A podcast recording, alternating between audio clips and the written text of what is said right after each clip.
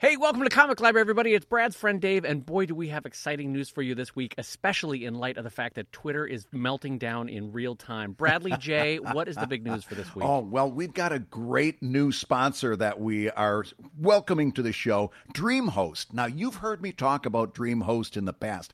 I've used them personally for years and years and years. I went back to try to find out when I started using them. I don't even know when I started. I've just been doing it forever. And there's a reason that I've been using DreamHost forever. They're really that good. And as we're looking at uh, social media shifting in a big way. We said this last episode. You really want to make sure that you've got your own website. That's we, we've Yes. we've elevated that, right, Dave? It used to be a Yep. Oh, suggestion. yeah. Now it's uh, you need to get on this.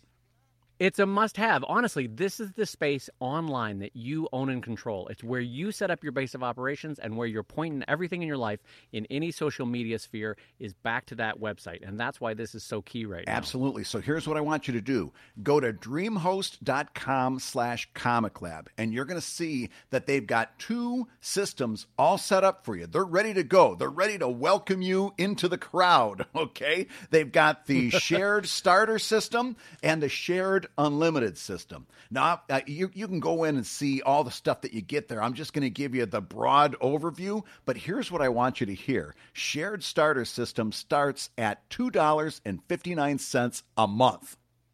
That's That is nothing. you know how when people say that's less than a cup of coffee, uh, that that's getting to be like less than a candy bar. You know that that's that's cheap. And the shared unlimited system is three dollars and ninety five cents a month. That you get all kinds of stuff, including a website, free domain, unlimited traffic, WordPress pre-installed. Dave, do you remember when you had to install Oh, when you had to do it yourself? Oh no, Oh, no. yeah, they've got it I all still set. have I still have PTSD from those days, but not here, not in this way. Yep. I cannot endorse DreamHost strongly enough. There's a reason I've been with them for so long. You know me. I'm a grump. Somebody somebody screws up, somebody something goes wrong, I'm I'm barreling out the door.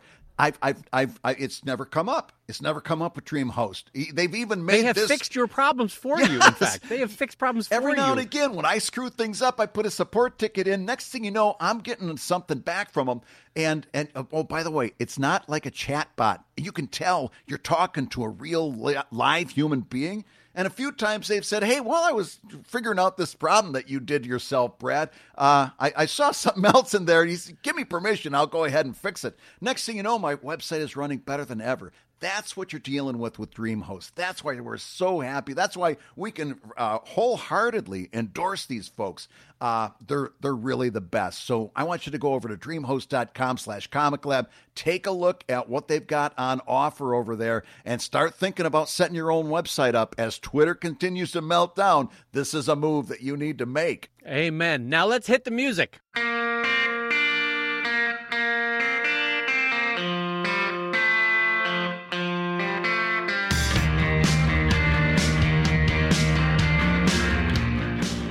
Can I admit a little bit of cartoony snobbery to you uh, this, this you came to the right place. If you've got something bad to say, sit next to me. So I'm at a restaurant with the family, and they, there's some children's menus that are distributed, right? And children's menus at any restaurant that had them, it's always the two-sided paper, and it says, you know, pancakes, super small size, fifty dollars, Yeah. you know, whatever it is. But they always have the map and the little, you know, help help Mr. Pancake find Mr. Syrup and get him through the maze. and then on the back is a drawing. But I don't know what it is about my cartooning snobbery. This is not a one-time occasion. This has happened on multiple occasions at multiple restaurants. Yeah. I, I always want to stand up and go talk to the manager and be like, I will redraw this for you. This is a terrible bit of cartooning. This does not look like Mr. Pancake. Mr. Syrup looks more like he's been hit on the head. Is he drunk? I'm not sure what's happening. You could always tell that the restaurant like hired a nephew that thinks that they're a cartoonist and it's like the worst menu drawings. Am I alone in this? Am I the only one that's ever felt this way, Brad? I just, oh, by the way, first of all, no, you are not alone. Secondly, I love the thought that somewhere in, in Los Angeles, there's a restaurant where a waitress is coming up saying, uh, Mr. Finster, uh, yeah, uh, we've got a customer that wants to have a word with you. And he says, oh, what, were, were the waffles cold? No, no, no, the waffles were fine. Was was the syrup not heated to it? No, no, syrup was great. Syrup's good. The forks, forks were clean. They the lo- water love was, the food. Love the food. Yeah. Well, uh, uh, he wants to. Yeah, but he still wants to have a word with you. Well, okay, bring him up here. Ah, yes. Uh, my name is Mr. Finster, uh, and, and and your name is. David Kellett, yes, hi. And, I'd like, and, and do you have a problem? Is there, uh, sir, there a situation? sir, I'd like to lodge in the strongest possible complaint. The line art, the line art quality on this is unvarying. It looks like it was drawn by a sharpie. The photocopying was done unsuccessfully at Kinko's. it looks like it was mimeographed. They actually went back in time to a, to a shoddier still way of, of uh, copying image. Sir, the, the hand lettering on this map, I can barely read Mr. Pancake or Mr. Syrup. And, and by the way, why does Mr. Pancake want to find Mr. Syrup? I would leave Mr. Syrup on the other end of that mage because I'm just going to get eaten after the syrup hits me. He wants to all the quicker embrace the sweet embrace of death, Brad. That's what he wants. Do we really want to be telling our children this? He knows how he's been drawn. He wants to end this quickly. And on that note, I'm going to say hello, everybody, and welcome to Comic Lab, the show about making comics. And making a living from comics, I'm Brad Guigar, the editor of webcomics.com and the creator of Evil Inc. And I'm his friend Dave Kellett, the new cartoonist of Mama Cassoni's Pancake Emporium. and I'm also the cartoonist of Drive and Sheldon and the co director of Stripped. And this week's hour of comics advice is brought to you by our good friends at Patreon, patreon.com slash comic lab. So Dave, Dave, Let's talk comics. Let's talk comics, my friend. And a reminder that this show is going out live to our Patreon pals over at patreon.com slash comic lab. Uh, the live gab group joins us every week for the live stream, and there is a concurrent chat going along. And we answer questions and chit chat before, during, and after the show. So do join us over at patreon.com slash comic lab. And Brad, a quick question. Why did Yeah. I call it Mama Cassoni's Pancake Emporium? That sounds like they're about to serve me pasta and not pancakes. I don't know what's going on. It, it sounds like you're going to get spaghetti pancakes. I'm not sure. or marinara sauce on I your feel like- waffles. has, has Dave Kellett never been to a pancake house before? Is that what the lie has been revealed? I, I don't know what what that But was. I gotta, I gotta tell you, you're not. It, it- it's just so you don't feel bad. You're not alone in that. I have looked at that, and it, it's always the worst art, the most uncreative mazes, and I'm like, you know, I, I, I would do it better for free, just, just so they'd have something good to hand to these kids. I think if for me, it's about the kids. These poor kids waiting for their waffles. They got the worst fucking the, the find a word. They're always it's they're just in in in, in a line one two three four. You don't have to work to find them. They're sitting right there. It's always the worst. yeah, when the first letter on the first line is is F and it just reads fork, it's like you're not really trying on this on this word hide. It's really not that hard.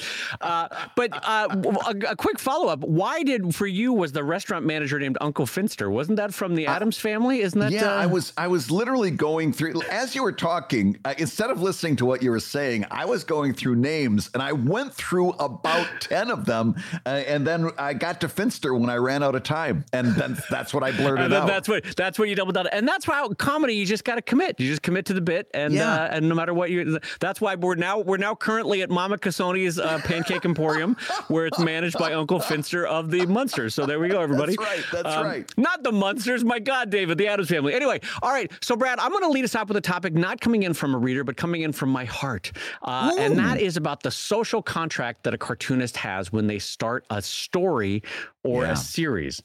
Um, and I wanted to ask you because I've been thinking about this. When an artist starts a series or they start a story that's long form, um, and they know they're committing to a long commitment, time wise and work wise, Yeah. Do you, after after a certain amount of time, do they owe their audience a finish? And uh, now I know you're immediately going to think of George R. R. Martin with uh, the song Yeah. "Ice and Fire" and stuff. So let's, for the most part, we can skip that. I'm talking about just for artists. Yeah. Uh, is there a sliding scale of what they owe, and is it fair of audiences or of patrons to demand a finish? Uh, well, no. I, I, so here's the deal. Uh, of course, you uh, out of out of nothing more than creative pride, you'd want to uh, finish what you started for yourself. But I think we put so much pressure on ourselves as creators, uh, uh, particularly when I'm looking at some of the younger people that are uh, posting on Webtoons right now and the pressure they put on themselves and the pressure that they report feeling from the Webtoons platform. Uh, it, it, I, I, don't think that's conducive to a very healthy creative uh, atmosphere. So, uh, so it, my answer is is there does an artist does a cartoonist uh, owe a reader an end to the story i'd say no they don't owe them anywhere anything in that social contract you're talking about uh, but does a uh, does a comics artist owe an end to a backer? Perhaps. In fact i would probably lean towards yes. In other words owe the reader? No. Owe the backer? Yes, you do. Now, once you get to the point where you've got people that are invested in you, literally mm-hmm. and and figuratively, then there's a bigger impetus on you to honor that arrangement. And for the for the for the reason being this, you use the word social contract, and that's an important word there. Contracts go two ways. Okay. There's two ways for that contract to go, uh, and you're for a reader. That's a one-way street, right? Right. You're putting it to the reader. That's going one way. They're they're not reciprocating anything back necessarily. Okay. Right. But once that reader becomes a Patreon backer or a Kickstarter backer, then you're entering into a situation where there are some things that I think you'd want to take more seriously. And uh, finding a good ending for your story is one of those things. So, uh, because that contract goes two ways. That's a that's a two-way street, and now you're you're entering into a little bit higher level of responsibility. So, does a social contract exist between an artist and a reader? Not necessarily. Does it uh, exist between uh, uh, artist and a Patreon backer or any other social media or any other crowdfunding backer, I'd say maybe I'd lean towards yes. Okay, well, before we explore my opinion, I, I very much would like to explore your opinion because I think there's interest here. So, in your world, and I uh, let's just take that I, I accept it. in my no, world, in a world in, in where your, Brad what Guigar believes. What color is the sky in your world, Brad? hey, Brad. So, in this nonsense bullshit world you've created for yourself, no, I'm being serious here. So, uh, in in your line of thinking, which I'm yeah. honoring for this moment, uh, because I don't necessarily disagree with it, but in, in this world that you're that you're describing here is there a sliding scale of like Brad Guigar is mentally unhappy finishing the story? It is actively yeah. negatively impacting your life. Or do you, if there's only one backer, do you owe them a finish? Or is there a hundred backers and you owe them a finish? A thousand backers? Oh that's a great point. That's a great point. Yeah i think the the more backers you get the more seriously you've got to take that commitment. So yeah if if because i if i'm being completely honest if i've only got one backer it's a lot easier for me to in fact if i've You're got like, one mom I, am not finishing it up. Yeah yeah. I can just i can just write that person a note and say listen i i, I need to personally apologize apologize to you, my one backer, but this story isn't going to have a finish. It's making me miserable. Right. Uh, uh, but but the more backers you get, yeah, I, have got I, I've got a cop to that hundred percent. The more backers you get, the more seriously you've got to take that commitment because it means that you've touched a lot of people, and and the more people that you reach, I think, uh, if I'm being totally honest, the more people you reach, the more you have to honor seeing through what you started. Uh, it, it, it, yeah, it really does have to do with uh, uh, with not only uh, quality but quantity. It's it's it's it's the bigger audience. The more you've got to take it serious. So, Brad, a utilitarian approach to cartooning with the size of the audience does matter. Now, listen, I don't necessarily disagree with you. Again, I, I in this world that you're constructing, uh, yeah. I, I I do see your point. I think if we can turn it for a second to, to the way I look at this, I think two or three things can be true at the same time. Yeah. And they they have they're kind of competing against one another. I think first and foremost, your own mental and creative health is is the primary mover, motivator, uh, justification for a lot of actions, right? And so, sure, let's jump back on George R. R. Martin for a second. I think if he is not ready to finish those books, that's the first and foremost uh, consideration, right? The artist comes first in their own in their own mental health, in their emotional health, and their creative health. Um, and so for me, if I'm not ready to finish a story, that comes first. But I do agree with you that there is a a debt owed both mm-hmm. I would extend it a little bit further than you. I think both the implica- the implied promise to an, an audience, even if they're just readers, not paying readers, that there is going to be a finish just on a human level that if I start a joke at a party, I've got to finish the joke. I can't just walk away and be like, "Oh, those crudités look lovely. I'm going to go try. I'm going to try a carrot." You know. Uh, and by the way, yes, I just did use the word crudité. What a fancy little doofus. Um. Anyway, Wait, I can, here I can, in Philadelphia, we call that a veggie tray. I can run. I can run for senate in Pennsylvania now. I guess. I just remembered that story. Um. So uh. Anyway. Um. What was I going to say? Oh, anyway. So yeah. So I do feel like there, but three things can be true at once. Yeah. I think there is a debt owed to myself, a debt owed to generalized reader, and a debt owed to paying patrons, but they have different weights. And I would say that the debt owed to yourself is the most important because it's like an airplane when the when the masts drop. You got to take care of yourself first, and then you take care of the kid next to you. you know what I mean? Because yeah. if you if you have a, a, a, mental moment or an emotional breakdown or a creative breakdown, no one is served. So you've got to serve yourself first, right? Um, and so that that you have to uh, put the artist in service first. And then I think the the needs and interests and concerns of the paying patron second, and then the broader audience third. But I think yeah. all three of those can be true at the same time or in on a sliding scale. Yeah, I I, I got to tell you, and maybe this is just revealing my own, uh, you know, inner thoughts here. Maybe too much, but the the uh, so we all know the experience of having a reader saying, "I'd buy that on a T-shirt," and of course, I, I think it's one of the comic commandments is is that the first reader to say, "I'll buy that on a on a T-shirt," is the first person to disappear when you put the T-shirt out. Yeah. Right? Yeah. yeah the yeah. minute that a reader reader honors their part of the contract, I'll honor my part. But I know that readers are not uh, that they're they're readers. They're passive. They're passive. Uh, that is something that is not as important to me when I'm deciding uh, my decisions on creativity and all and and this sort of thing, knowing full well that this reader is the first person to disappear when uh, when I uh, when I respond to their direct needs makes it less important for me to worry about what they think. And again, a Patreon backer, that's a completely different thing. That's somebody that is that is uh, become invested in what you're doing. That you've got to take more seriously. But that that reader that you're talking about, first person to disappear when I put a T-shirt out, I'm not worried about disappointing them in the slightest. Well, let me ask you if this if this uh, colors the conversation.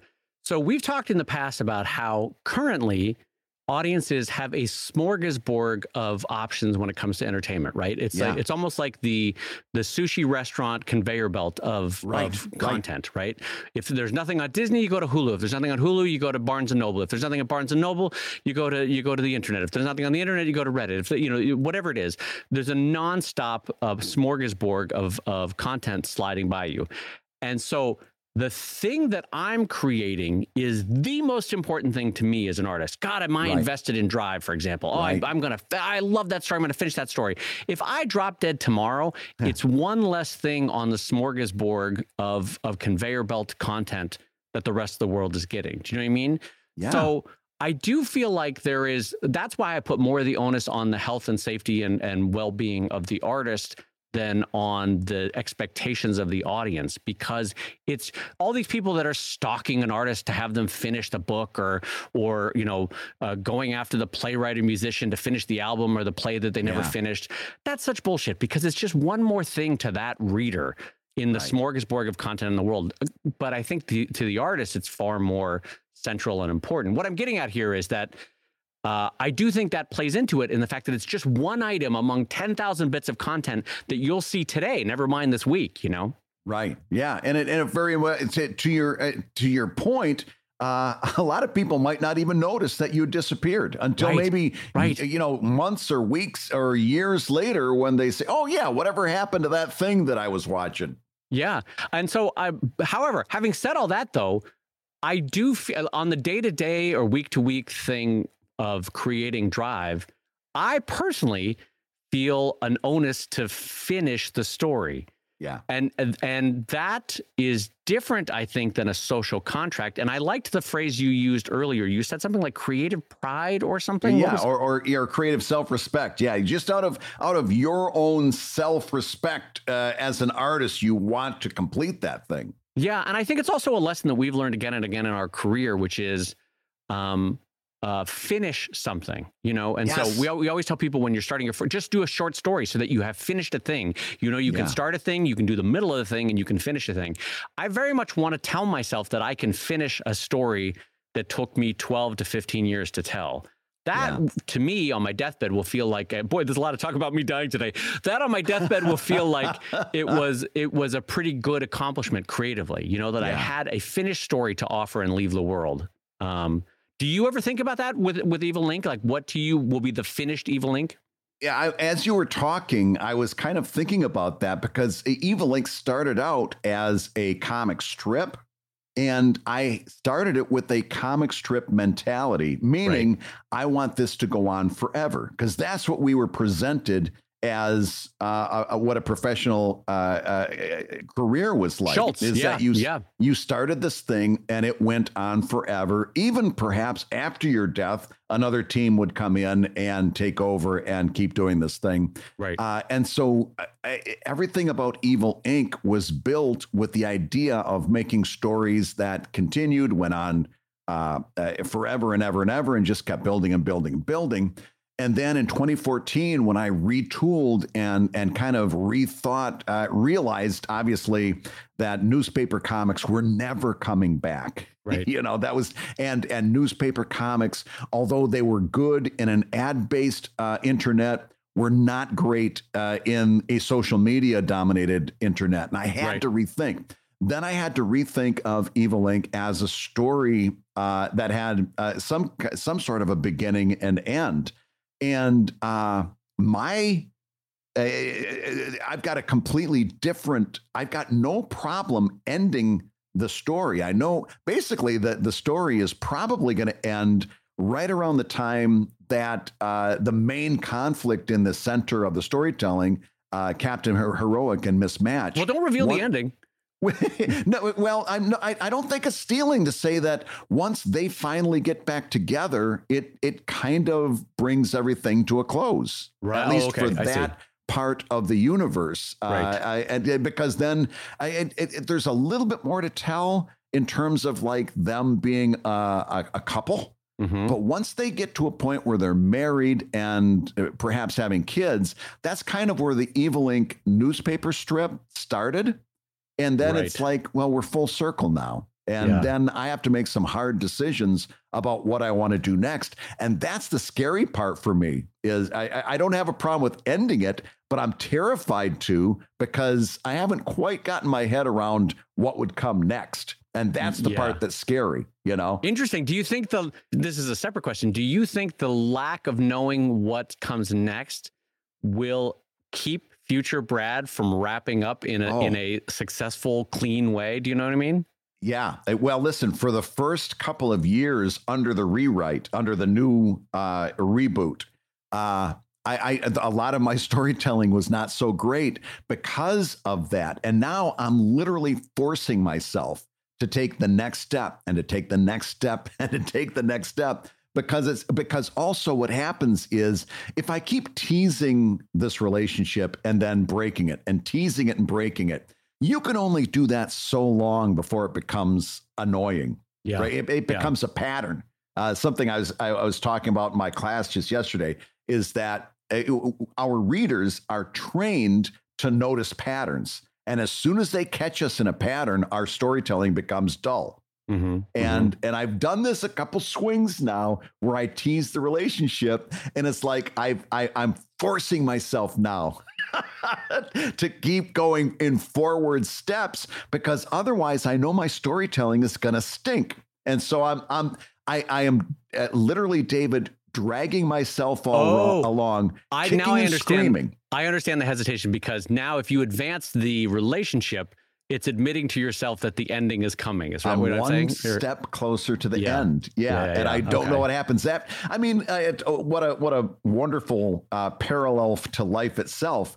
Every every step I take brings me one step closer to death, and the reason we fear death is that we really don't know what comes next. And that's what's happening Yeah. creatively. And yet I am dragging myself, kicking and screaming towards the end because if I don't, it's not a good life. It's it's I it, it becomes boring and dull. So Yeah. you got to keep going. And Yeah. and that's that's literally where I find myself as I sit down to write the next page uh, later on uh, this week is is taking another step towards the inevitable. Well, let me. I I will unsolicited share a bit of advice that's been helpful to me, and maybe it will be helpful to you in this larger picture of fulfilling an implied or explicit or expected social contract of finishing a story. Mm-hmm. I, by hook or by crook, not by intention, have come up with a follow up story for Drive that I could tell once this story wraps up. And for whatever reason, psychologically, it's helping me finish this story because I Yeah. don't have this weight of, I'll never get to play in this universe sandbox again once I finish Right. this story, you know? Because, and, and frankly, between you, me, and the wall, it's probably a lie. I don't know that I'll do that second story because I don't know that I want to start another 10 years with Drive. I probably want to start another story, you know? Yeah. Uh, but for the time being, the lie that I'm telling myself is helping me fulfill the little social contract of finishing Drive because Mm-hmm. it's giving me the implication that I don't have to leave. It's not a true death, Brad. It's it's Right. just it's just a temporary going to sleep, and then I'll It's wake just- back up again. You're just Yeah. you're just being sent out to a farm where you Yeah. can frolic and It's a lovely farm ducks. upstate in New York, and I get Yeah. to run with the other dogs, and it's going to be great.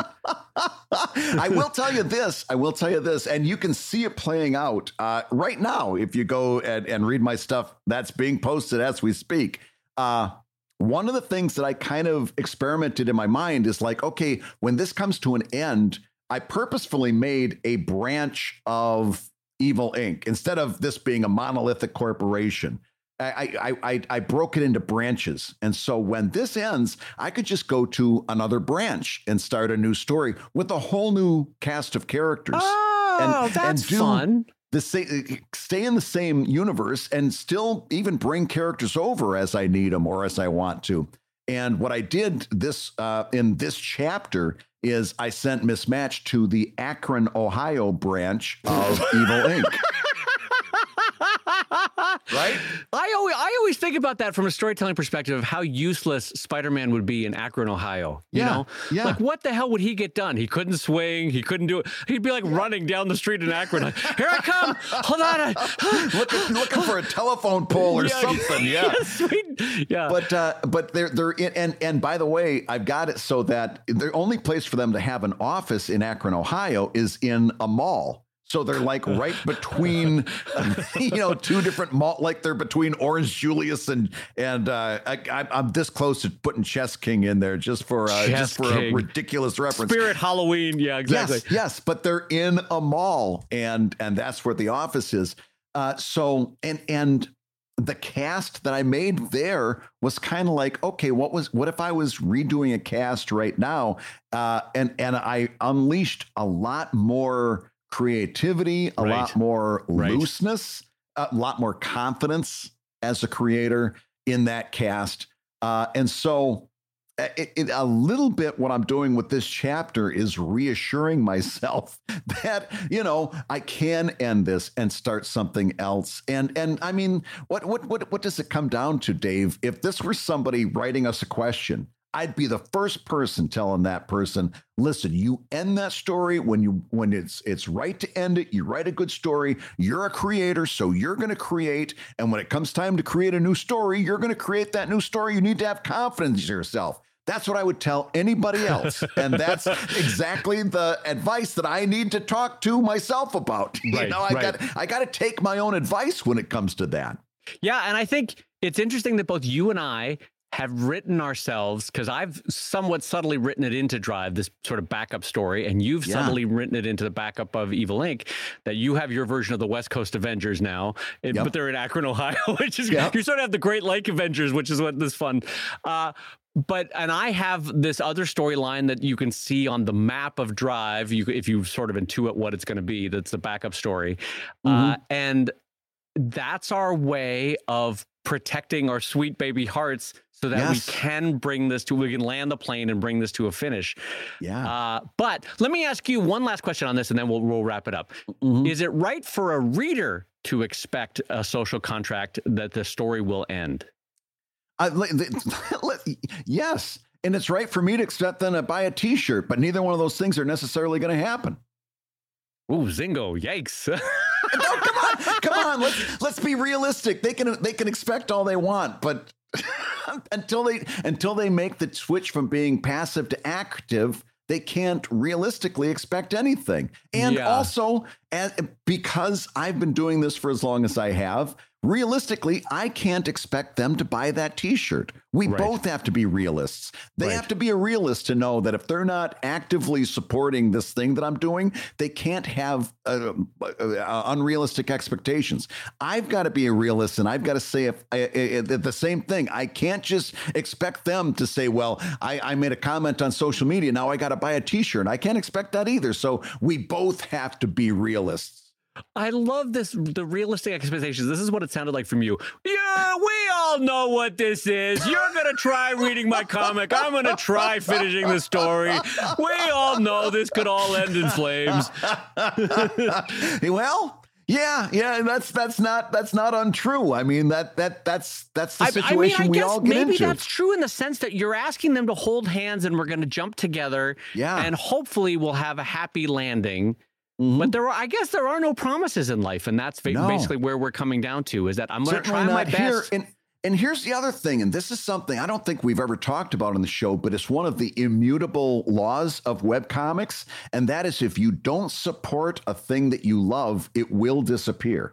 that is We've very true. That. How many times have we seen that in webcomics for for or, or, or in independent comics uh, in in general? Where you know it, it- something is is is loved, regarded, but for one reason or another, and there's a, a plethora of reasons Yep. that that support, that financial support, Mhm. uh, never lands. And then at some point, that thing disappears.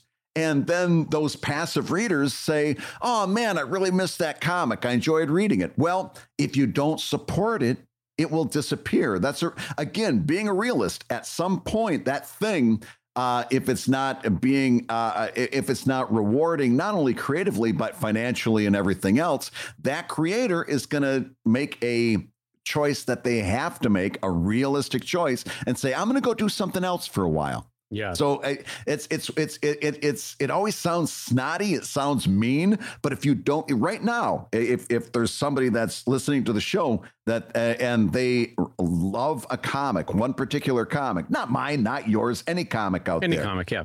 and they're not supporting that comic, they cannot be upset if it disappears. If you don't support it, it will disappear. Yeah. No, and I think that's a that's a great time, Brad, just to mention uh, patreon.com slash comic lab.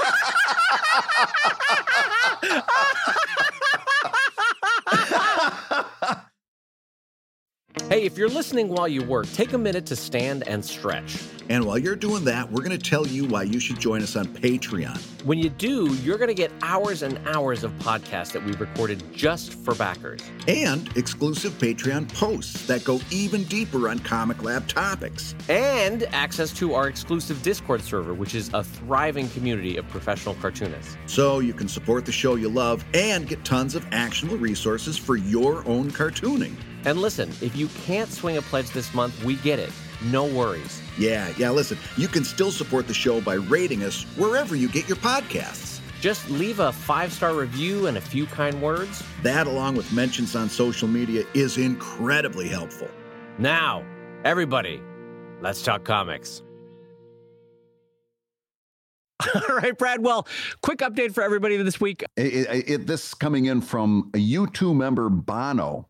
He's apologizing again for convincing Apple to automatically add U2's 2014 album to everyone's iTunes account years ago.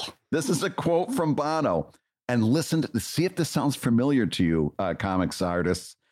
Quote, I thought if we could just put our music within reach of people, they might choose to reach out towards it. Not quite, unquote. The year is 2022, and he's still apologizing almost 10 years after the fact Yeah. for um, this this thing that he did. And if it sounds familiar, it's it, there's two takeaways on this uh, that I really want you to, to think about. The first one should make you feel a little bit better. If you've ever thought, if I could just get my comic in front of more people, they would like it and I could find success more easily, I Mhm. could get to the next step. Mhm. If I could just get that's a nigh universal feeling Yep. even Bono, a world recognized uh, celebrity rock star, right? One of the biggest names from the 80s and 90s. Even Bono uh, it- it has that same exact feeling. It's it's it's universal. If only I could get my stuff in front of more people. Right.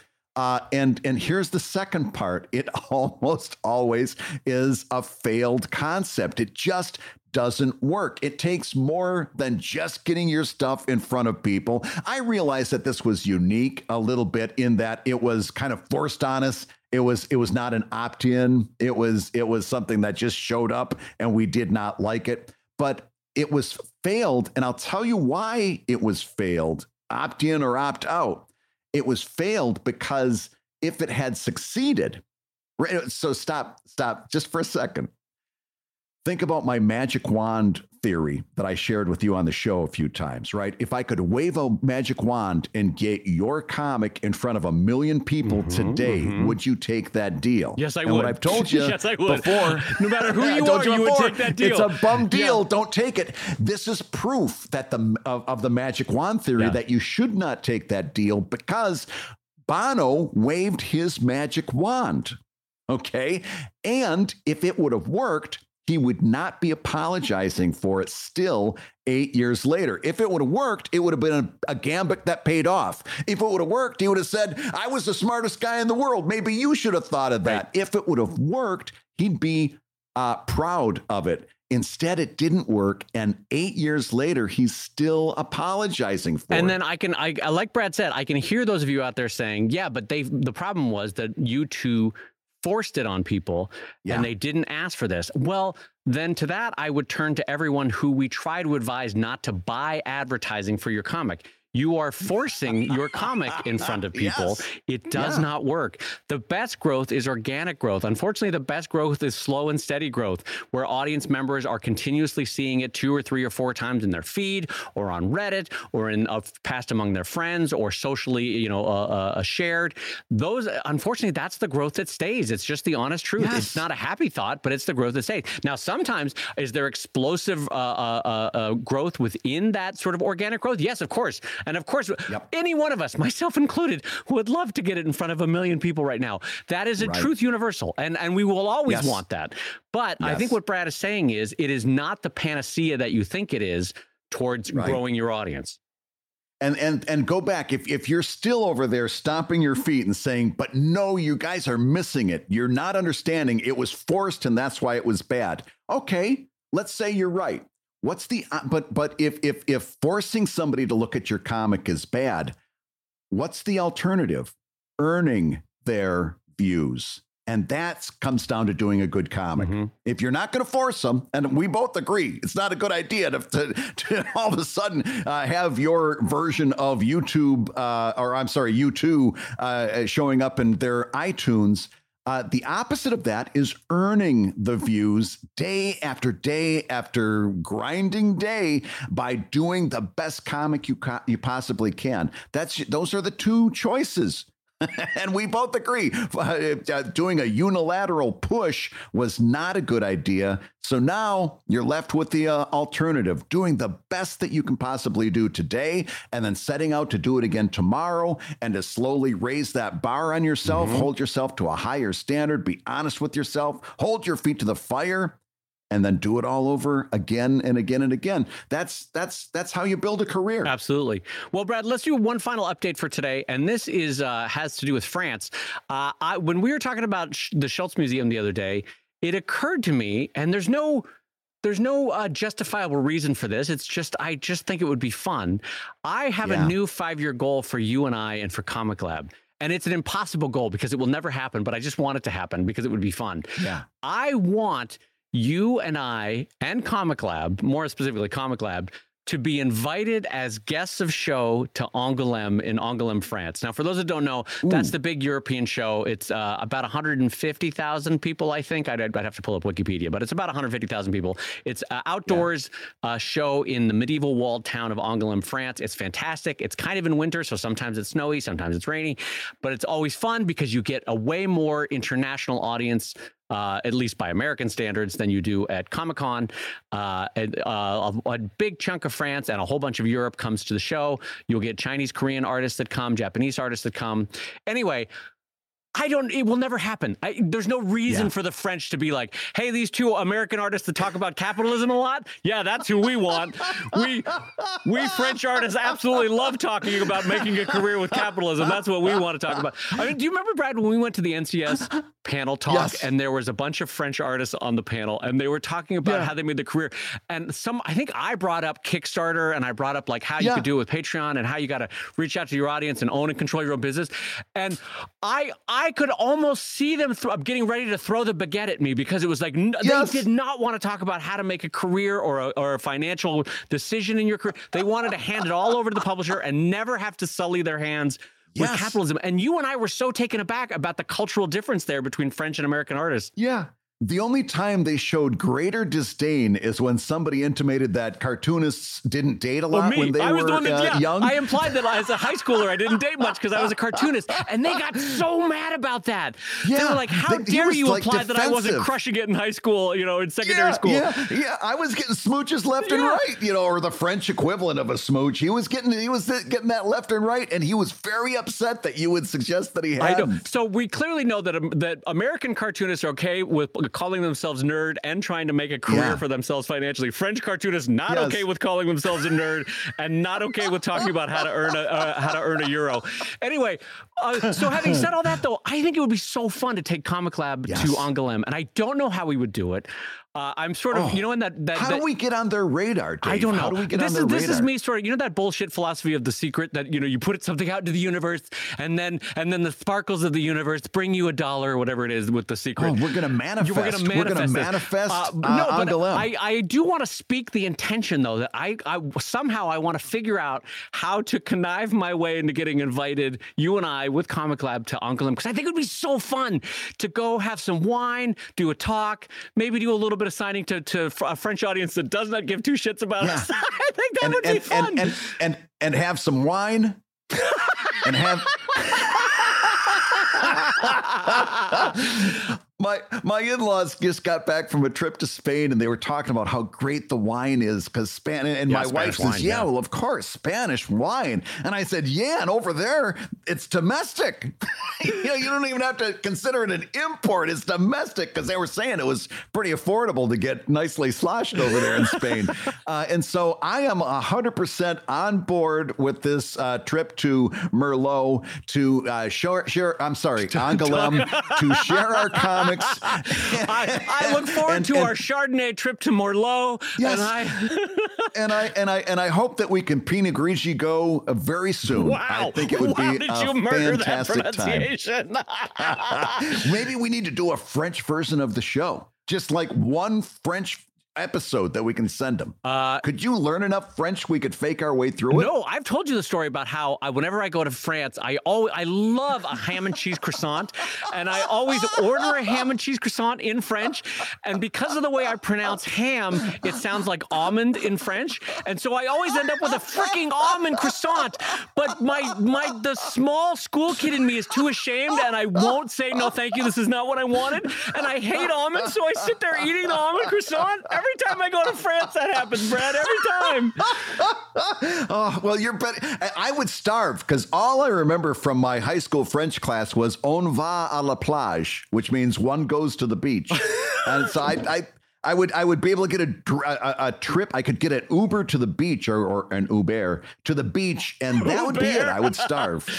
I had a, I had a friend in college. We were we were um, uh, traveling around uh, Europe with a Europass, and um, He learned in like 14 different languages he would say, "Excuse me, do you have a one one red towel that I could borrow, please?" And he would say that to people oh, in he would say it in Magyar, in French, in Spanish, in German, and people would be like, "What the hell is this weird American coming up and asking me for a red towel?" One he red this was his joke to himself. But anyway, so that's that's Oh my my goal. That's my new five year goal for Comic Lab. I don't know how I'm going to do it. By God, I'm going to figure out how I'm going to get us invited to. Angoulême, and we're going to talk about comics and capitalism to people that want to Yes. hear about neither from Americans. That's right. From people who are too busy getting smooches to worry about either That's one of those that's right, things. We're going right. to talk to them. So, listen, Dave, let's go back to another question we've got from one of our $5 Patreon backers. And it goes like this this coming in from Jay, who says, Hey, I've noticed that although I've been making meaningful and consistent updates since April and making sure to leave each update on sort of a cliffhanger, my comic has dropped in likes while raising in views per update. Is this anything to worry about? And does it require a reactive pivot or should I stay the course? Thanks for the fantastic content. So, Jay wrote in earlier and we were talking about writing and everything. Right. We gave him some advice and he said, Listen, I've been taking the advice ever since April. Uh, my views are going up, my likes are going down. Should I, should this person be worried? Dave Kellett. Well, uh, uh, keeping in mind that uh, likes are the internet's equivalent of monopoly money, uh, that in, in, Yeah. in meaning that you can't do anything with them.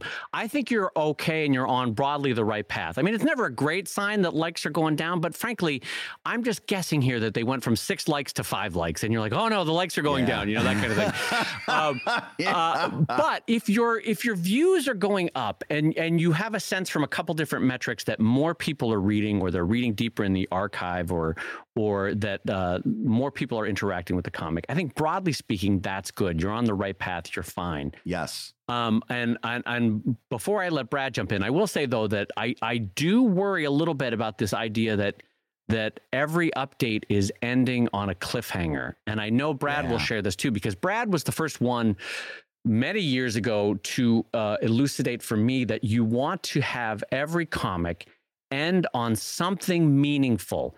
It's got to, if it's not a punchline, it's a meaningful moment for a comic. If it's not a meaningful, or a character, if it's not a meaningful moment for the character, the storyline has a twist. If it's not a storyline, it's a cliffhanger. If it's not a cliffhanger, it's a sad moment that truly is heartbreaking for that character. Something ha- at the end, it has to have a payoff to that installment such that it brings people back. The idea being that it's the, it's the desire to come back that's the primary motivator because it works Yeah. even when that comic is brought to the book because then they have a desire to flip the page right so Right. even even whether you're looking at it on a on a on an installment as a web comic or in a book format Brad's idea of a meaningful conclusion to that page that update is important, but I do worry, and I bet Brad worries more than I do too, that that it's always on a cliffhanger because I don't know that that's the right way to look at this. Yeah, uh, and you you you uh, uh, hit the nail right on the head. I'm not. I I, I it, okay. Let's put it this way: if I if it had to be one thing to go down and the other one to go up, you've got exactly the right choice. In other words, I want the views to go up. I don't care as much about the likes. Right? If it was the opposite, the likes went up but the views went down, I'd be worried something isn't jiving there. Right. Right? But the view of the two, the views are much more important. You, I, I'd like to, uh, it- and those likes, it just might be uh, a, a case of every once in a while, not often, like every once in a while, uh, putting uh, an extra panel on the an, an update that isn't a panel so much as it's a little call to action, a small one Mhm. saying, "Hey, don't forget to like and subscribe." You know that whole thing. We all hate it, but there's a reason they do it, and that's because it's generally effective. I wouldn't do it so often that it causes banner blindness, but every once in a month or so worth of updates, I'd throw in an extra panel that was a call to action. Okay. And again, small. You don't want that to be overbearing. Just just a little something gives them a nudge, puts a thought A in little their head. moose that- of of that's of- yeah. right. It to, to prep use ourselves a- for a- Angoulême, we got a little amuse bouche. That's bouche. right. To use a French phrase from the French, whom we love. whom whom we love and are excited to speak to five years from now. That's right. That's right. Uh, yeah, just a little amuse bouche uh, uh, to to give them a little nudge towards doing it. I think would be just the trick. Now let's talk about that writing uh, it- it- because, like Dave already kind of gave us the preface, we've talked a lot on this show about frequent, consistent, and significant. That your best balance for publishing your comic is as frequently as you can mm-hmm. while maintaining consistency in quality and in updates while maintaining that each one of those updates is significant. Right. And on the show, probably the show where we talked to, to Jay the first time, we probably said that there's a lot of ways that you can make your comics significant. You can make that update significant. And we probably, of course, both of us, punchline was probably the first words out of our mouth. And we probably also said you could also do it with a cliffhanger and this and that. And, and, it, and it sounds to me like you zeroed in on cliffhanger and you decided that was going to be your solution for every update. It was going to be a cliffhanger, Right, right? but here's the thing let's talk a little bit more in depth about that because there are so many ways to make a comic update significant. Yes, you can end on a punchline. That's always that's but let's say you're not doing a funny story, that's not going to be so great, right? Right. So you can also do a cliffhanger. You can also resolve a conflict Yes. right Yeah. that's that's very satisfying to, to and and i want you to remember that because i'm going to circle back to conflict resolution you can also have a surprise right a surprise is a great way to uh, end uh, an update and also a revelation if you reveal something that you've been hiding uh, throughout the storyline revelations are good and and by the way i just listed five right off the top of my head there's more I, listen, And there are hundreds, depending on what kind of story. Yes. And I'm not, I'm not exaggerating. There, there's a, an, almost a nigh infinite ways to make that meaningful, that significant ending to you. The characters, the story, the plot line, the look of the comic. It could be something as simple as an explosion, where the visuals are the are the break. You know, it, uh, uh, Yeah. it doesn't. It, uh, what I'm getting at is. Depending on the style of story you're telling, there's a there's a bajillion ways to make that significant and meaningful. Yeah. So so and and and by the way, remember what we said in the past about the human brain is a is is is trained to look for patterns. If you have storytelling where every single one of your updates ends in a cliffhanger, your readers, the ones that are sticking with you for now, are going to notice that pattern and they're going to dislike it. Because they know it's coming. It's like it's like uh, okay, Dave. Let's say you're at a wedding and and you're you're it's your wedding. this is getting better and better all the time. and you've hired a band, okay? And the band you're out there dancing with Gloria, and you're dancing to a nice waltz. And the band comes to the end of the waltz, dee dee dee dee dee dee dee, and at the end of the waltz they go dee dee dee dee dee dee. You think to yourself, well, that was an odd That was a musical weird choice, but yeah, that but that is but that is the way a lot of songs end. So okay that's all right. But but now this band is playing a rock number and you're out there dancing uh, dancing up a storm and they're they got the guitars out they come to the end. Ba-da-ba-ba-dum-bum. And you think, now what the hell was that? I, you just, it's a different song, but you played the same ending. That's that's awfully weird. But you've got no time to think about that because now they're playing a cha cha. Yum bump bump ba da dum ba da bum ba dum bump. And you're what what what just happened here, right? they played three different songs, but it was the same ending. And now that you've noticed the pattern, you can't appreciate the rumba that's coming up next because you are just going to be waiting for that ending. right. It's like they took the crappiest part of Salieri's advice to Mozart, which is where you got to tell the audience where to clap, you know. And they're like, "Well, we got to let them know the song is over." Ba-da-ba, ba-da-ba. It's like, wow, that was a weird end to to a guitar solo. That's an odd. yeah, but but it's okay because now they're playing classical music. Ba-da-dum-bum. So Imagine Beethoven in all his sulliness, like ending it. Ba-da-ba, Yeah. ba-da-ba, ha, He's doing the little jazz hands at the end. and you're and you're the one guy in the orchestra that gets to hit the cymbal on that last note. You've been waiting the entire passage for this your one big moment.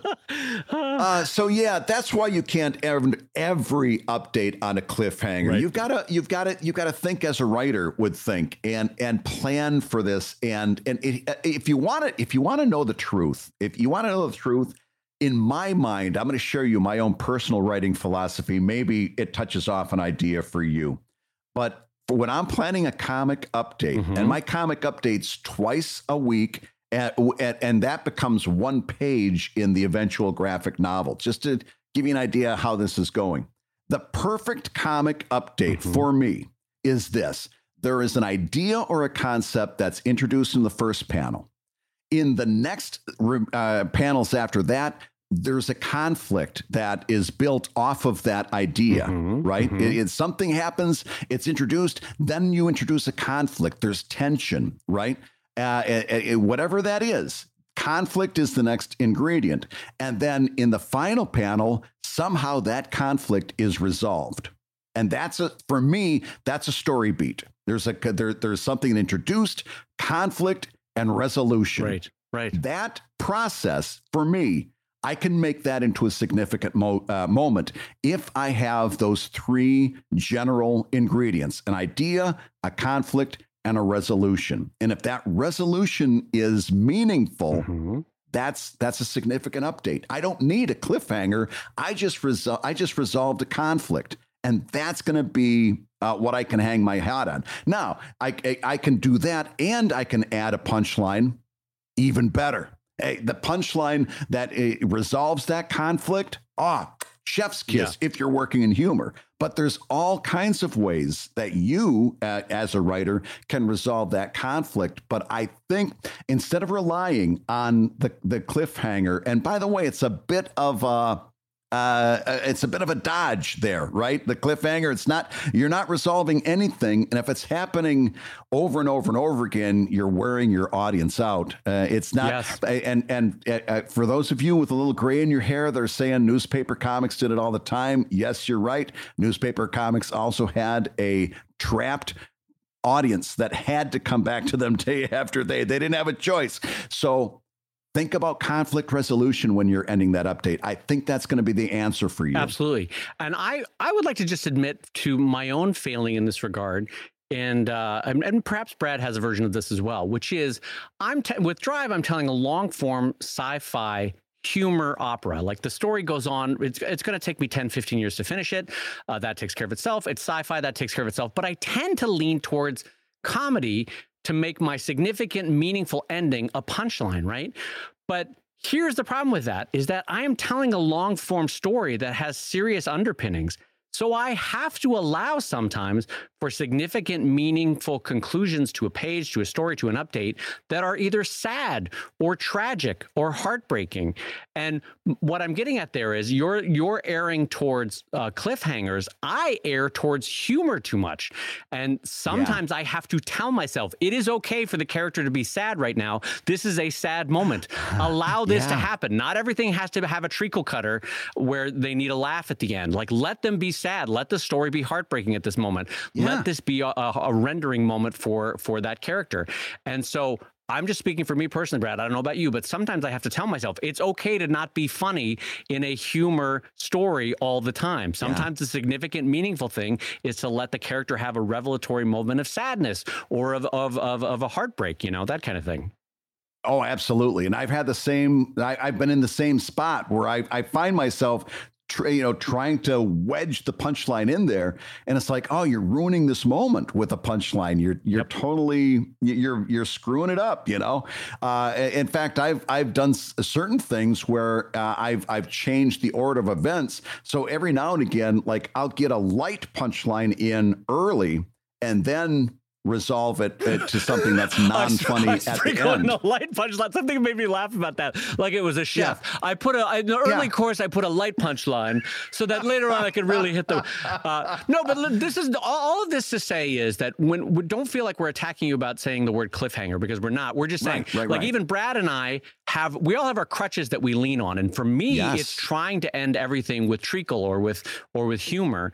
Um, and for a French cartoonist, it's trying to end it with ennui or a disdain for capitalism. And so we all have our we all have our crutch that we lean on. Yes.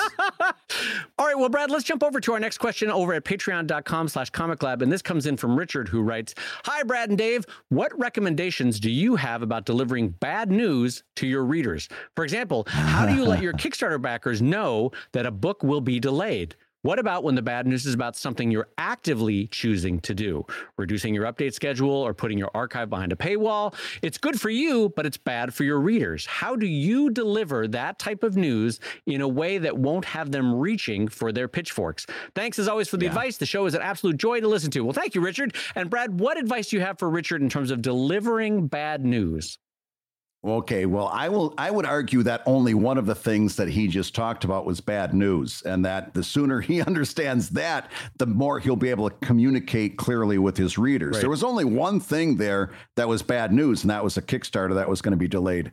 Uh, reducing your your update schedule is not necessarily bad news; it's neutral news, and if it means that you can do better work, it's good news and the archives as well. That's good news. and, and and to approach it as bad news that oh this I'm going to put things behind the paywall, but but of course you're going to hate that, and and so that's bad news. If, if you approach your readers that way. They're going to reach for the pitchfork again. What we we talked about this last episode. Uh, when you see your two year old run into a wall, you don't say, "Oh my God, you poor little sweet thing, you ran into a wall." No, you you deal with it very calmly. You wait and see, and then you react. You uh, so only one of those things was bad news. I, I'm going to argue, but how do you, let's take the question: How do you handle bad news as directly and as clearly and as shortly, if that's a word, as you not. can? It- it- uh, Concisely? briefly, Yeah, briefly, there we go. Yeah. So here's the deal: you want to communicate clearly what's going on, and give a quick explanation why that is, Mm-hmm. and uh, uh, that's it. that's it. Here's here's the thing: we are uh, the, the Kickstarter is, is going to be delayed. The reason for this is that uh, COVID has caused a paper shor- shortage, and my printer is not going to be able to do the book. I will keep you uh, posted with new information as soon as I have it. I apologize for this delay, and I will be doing my best to get those books into your hands as quickly as I can because I cannot wait for you to read this book. Mm-hmm. Mm-hmm. Boom, boom, boom. End on a positive note. I can't wait to get these into your hands and out. No more. No, no, no wailing, no gnashing of teeth. Yep. Done. Do you agree? I do. And I say this as a guy who, in my personal life, as I go through my Yeah. physical day, I often feel like I have to apologize for existing. Do you ever have this, Brad? Where you're like, Yes, you're at a yes. supermarket and you're, you didn't even do anything wrong and you're apologizing for. I. It's just my nature of, as a person. I apologize for all sorts of things. I'm very Canadian that way. Like, oh, I'm sorry that I Yes. you know, jostled you ever so slightly. Um, but anyway, uh, so what? Uh, what I would say though is that Brad's advice is right on here you don't have to apologize for apologizing because a lot of these aren't really apologies. It's just a statement of Yeah. fact. Like um, you you state it as clearly as possible. Um, you you get out quick and clean. You don't have to give all sorts of fumferings about, "Hell, I'm so sorry," and the reason I'm so sorry is I just want to do the best for you. And I'm gonna, uh, you state the facts. You get out cleanly, and then I, frankly, I would add you you don't allow for the opportunity for complaint in terms of like you Mm-hmm. end on a positive note. Bada bing, bada boom. These are the facts. These are the ways that they're, they're going. You can't change the fact by complaining. So please don't kind of you know like you don't give an opportunity for saying like, No. hey, and if you have any problem, give me feedback or you can email me. Like, no, don't do that. That's fine. Because here, If you're upset about this, if you're upset about this, get in touch and let me know. No, Yeah. no, no. You don't. You don't want to plant that seed. You want to. You want to That's a better way of address saying it, it, yes. explain it, and end on a positive note. Yeah, and end on a positive note, because remember that for the bulk of your readership, you are still giving them a free comic. So the complaint yeah. has no ground to stand on for the most part. And for patrons, well, that or Kickstarter backers, that's a different area. You'll address that um, appropriately. But remember, for Kickstarter yeah. backers, the the final and big message is this book is absolutely still coming to you. It maybe it's a little bit delayed. Don't worry about that. That's because we're doing everything we can to make it perfect. You're gonna love the book, and we'll see you soon with better news or with good news. You know that kind of thing. Yeah. And and so again, it's it's it's a return to the positive. It's gratefulness, and it's it's getting out cleanly without apologizing for apologizing. Yeah, and and and uh, the other one, what was the other one that that he mentioned? He says uh, putting a, a, reduced update schedule.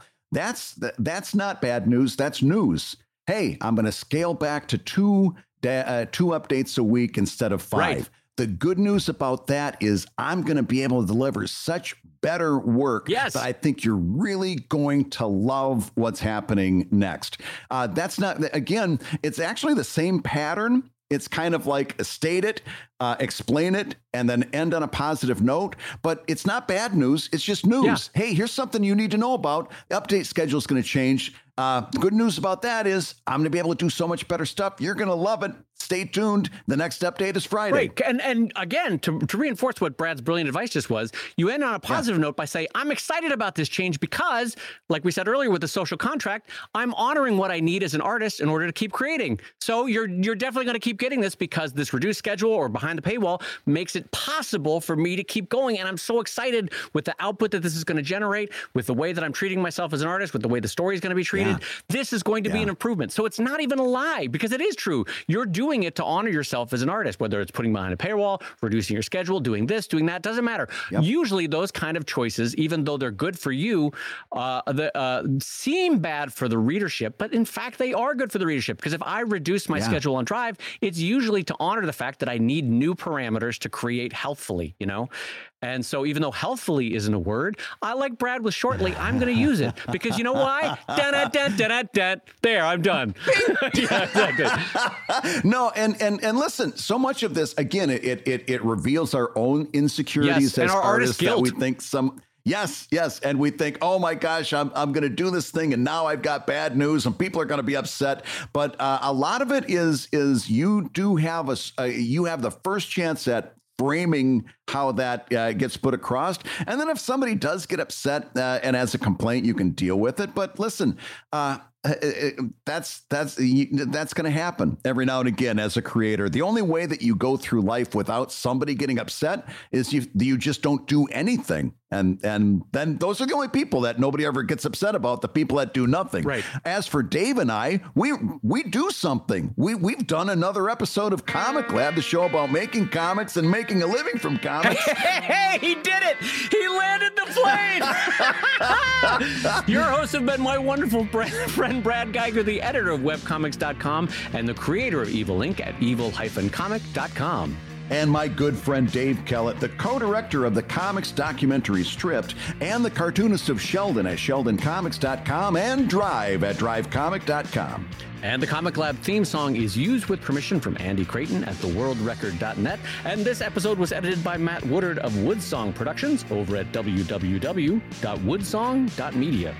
If you love Comic Lab, you can rate and review the show on Apple Podcasts and Spotify, and you may hear your review featured on a future episode like this one. This one comes into me. Listen to this, Dave. It says, I just want to say thank you so much for the podcast Comic Lab with your partner, Dave, who, by the way, sounds like the Joaquin Phoenix Joker every time he laughs. You guys, that's you, evidently, Dave. I, no, I gotta go watch that again. That's terrifying. Yeah, no How wonderful for my wife.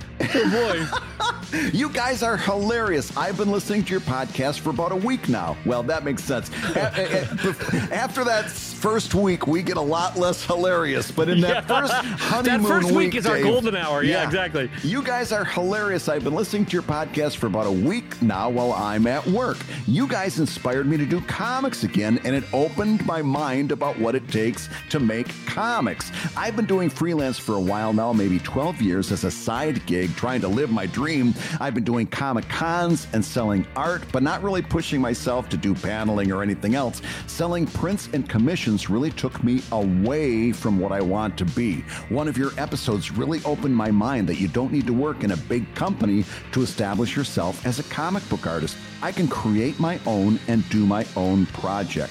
I have my own project that I'm working on with my fellow artist friends. It's been seven years and I haven't finished because I was busy with doing commissions and prints at Comic Cons. But I'm serious this time to keep this project moving. And again, Comic Lab really helped me get motivated.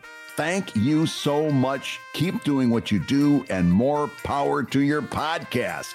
That is fantastic. What kind words? I appreciate that, Yeah. especially coming in uh, after just a week. That's fantastic. That's right. He'll feel differently in another month. That's right. And we also want to thank this week's sponsor of the show, Le Festival International de la Bande Dessinée de Angoulême. We are so thankful to them for sponsoring the show. and by sponsoring, I mean by inviting us somewhere in the next five years to Angoulême. Uh, The Comic Lab is made possible by your support on patreon.com slash comic lab. So we'll go ahead and say that twice because things that you don't support disappear. Patreon.com slash comic lab.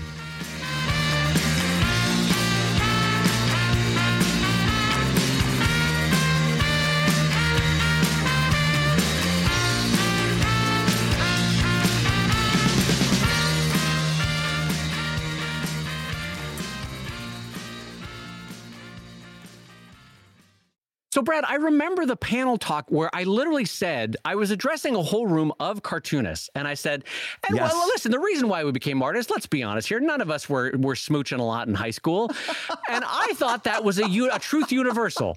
That that was like, Yes. listen, you're not drawing a lot if you're smooching. You're actively going to be choosing smooching if you're if you're if you can, uh, you know, if you can, and." Brad, it hit them in their core. They were not, the French Oh. artists were not willing to admit that truth that they might not have been crushing it left and right in secondary school. In fact, I think they only paused smooching long enough to come out on the panel. And then as soon as that panel was done, right back to smooching.